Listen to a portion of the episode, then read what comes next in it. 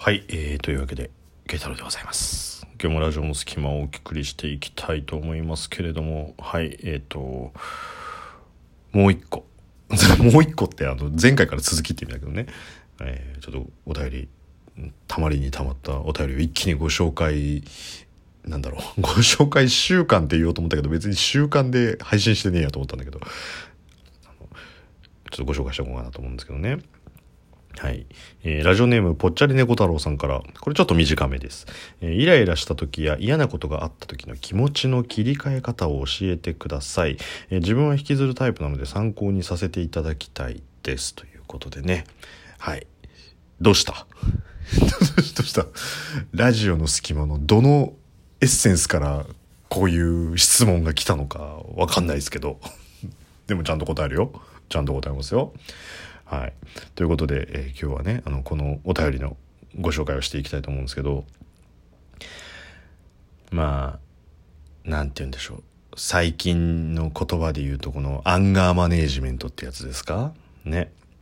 イライラした時や嫌なことがあった時の気持ちの切り替え方を教えてくださいと。まあね、正直私もその昔は、例えばだけど仕事ですっげえ嫌なことがあったりする、翌日みんなで出かけるみたいなね、プライベートでね、仕事は多分金曜日で土曜日は友達とみんなで出かけるなんていうことがあったりとかすると引きずってた。その怒りだったりとかへこみだったりとかも含めて結構なんだよみたいなことをやっぱこう、当たりはしないよ、周りにやっぱね最低限それはやらないけど、ちょっとやっぱその日のことを考えちゃってたりとかしてたんだけど、最近は減らすようにしてるかなと思うんですよね。アンガーマネージメントの話するとさ、ちょっと真面目っぽい話になっちゃうから、どうする、うんこ漢字ドリルの話とかするなんてとりあえずさ、ふざけるとしたらもううんこじゃん、もうなんか万国共通じゃね、多分うんこの話しときゃ場が和まねえよみんな緊張してるみたいだからうんこの話しましょうかみたいな、どこの世界だよそれっていうね。じゃあちょっときっとね短い内容とはいえいろいろ考えているでしょうから、言うとね、結局、これは勘違いしないでね、これは自分の価値観だからね、これは自分の価値観だから、そうだっていうことを人には求めていないっていうことなので、気持ちの切り替え方は自分はどうしてたかっていうとこなんだけど、まずそのイライラしている段階でその相手のマウント取ろうとしてんだよね、大体が。これは僕何回も言うけど、僕の場合ね、これはお便りをもらった人とか、同じようにそういうふうに思ってる人がそうだっていうことではないからね、自分って結局さ、よく言うその問題とは何かみたいな話の時ってさ、その現状とあるべき姿の差って言うじゃないね。で今がこの状態、本来はこうなりたい、ね、でその今の状態とこうなりたいっていう状態の差分が結局問題だって言われているっていうところで、その怒りっていうのもちょっと似てたりとかして、今の状態から本来こうしているべきだろうとかね、こういうこと考えるべきだろうとか、こう動くべきだろうみたいなところに その対象者が進んでいないから、そのギャップに対してこう怒りをぶつけるんだよね。なんだろう、例えばだけどさ、東京から大阪に行くはずなのに、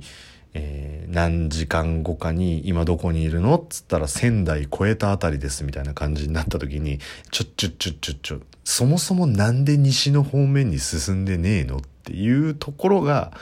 こう怒りに変わるわけですよ。でもそれってなんかこう自分基準なんだよね、全部。だからその例えばだけどさ、こう1時間に何キロ進んでるね、もし今さっきの例えだったら1時間に何キロ進んでるのは普通だろうとかね、1日経ってんだからここら辺まで行ってんのは普通だろうとかっていう、その自分の思い込みと自分の枠組みの中でこう指標化するから、そこに達していないことがイラつきになるんだけど、なんかそこに行っていない理由がどこにあるのかっていうことの方が本質的には結構重要だったりするわけですよね。なんでやってねえんだよじゃなくて、なんでこいつはやらなかったんだろうっていうことの方が重要じゃん。やり方を知らなかったのか、やりたくなかったのか、やれるなんだろうな、モチベーションではなかったのかみたいなところからの理由。例えばだけど、なんでやってねえんだよ、でも相手にしてみたらそんな言われ方したら申し訳ないけどやりたい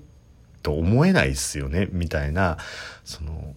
ね、そっちを主体に考えた時って、そっちはそっちのなんだろう、あるべき姿みたいなのあるわけじゃん。例えば分かんないスタッフには親切に教えてくれるべきですよねっていうのがあった時に、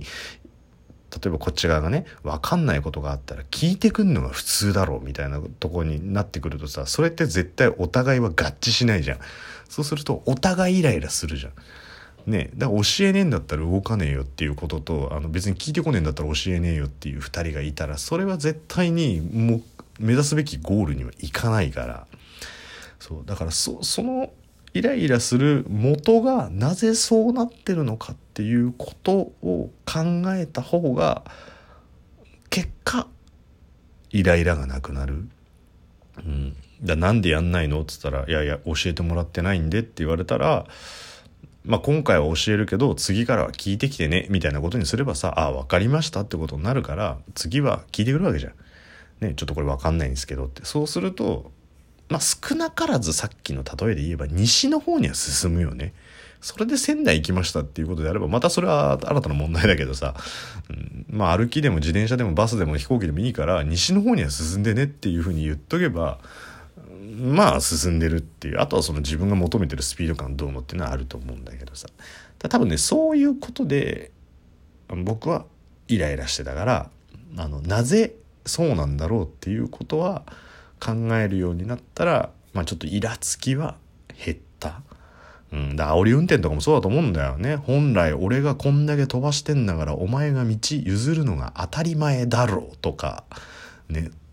俺がこんなに早く進んでんだからお前も加速するべきだろうみたいな。やっぱりさ、そのイライラの元凶って自分の価値観の押し付けだったりするんだよね、意外に。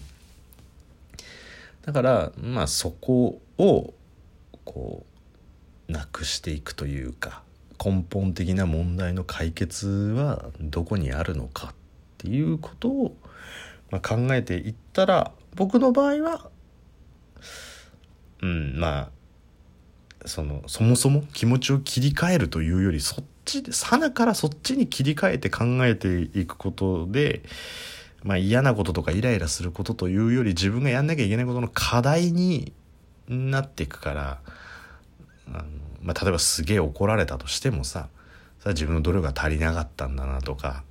ね。もちろん怒られた時はペコーンとするけど、でも逆言えばそこまで求められてたんだみたいなこととかね、いうのはあるから。そうするとおのずとこの嫌な気持ちを引きずるというより、どうしたらいいんだろうっていう方に気持ちは切り替わっていくから。なんか嫌な気持ちって続いても何もなんか生産的じゃないけどさ、どうしようっていうのはその先に解決はあるかもしれないじゃん。そうだからまあ少なくとも次の行動に移せるような思考にしておけばいいんじゃないかなっていうところ。答えになってる？うん。だから真面目な話をしちゃったからうんこ漢字ドリルの話をしようかもういいよってもううんこ漢字ドリルの話はいいよって何でもうんこをつけとけばいいってああもう全部うんこの話にすればよかったなねえ今現状とあるべき姿の問題1日2回はうんこに行きたかったのに今日は1回しか行ってないってことが問題ですよねっていうねもううんこが出ないことに対してイライラするんじゃなくてなぜうんこが出ないかっていうことを考えたら食物繊維が足りないのか水分が足りないのかって考えるとねイライラするより水分を取ろうとか繊維質のものを取ろうほらやっぱりうんこに例えるとさスパッとならないねえこれ第2のうんこ漢字ドリルみたいな感じでなんか うんこカウンセリングみたいな感じになんじゃねえのうんこ悩み相談室みたいな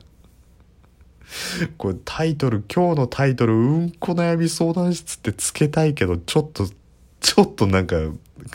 心の何かがストッパーになるから多分違うタイトルにはなってると思うけど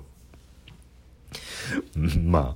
あそんな感じですよ。まあ今日はもううんこの話だったってことにしといて、はい。まあそんな感じでね、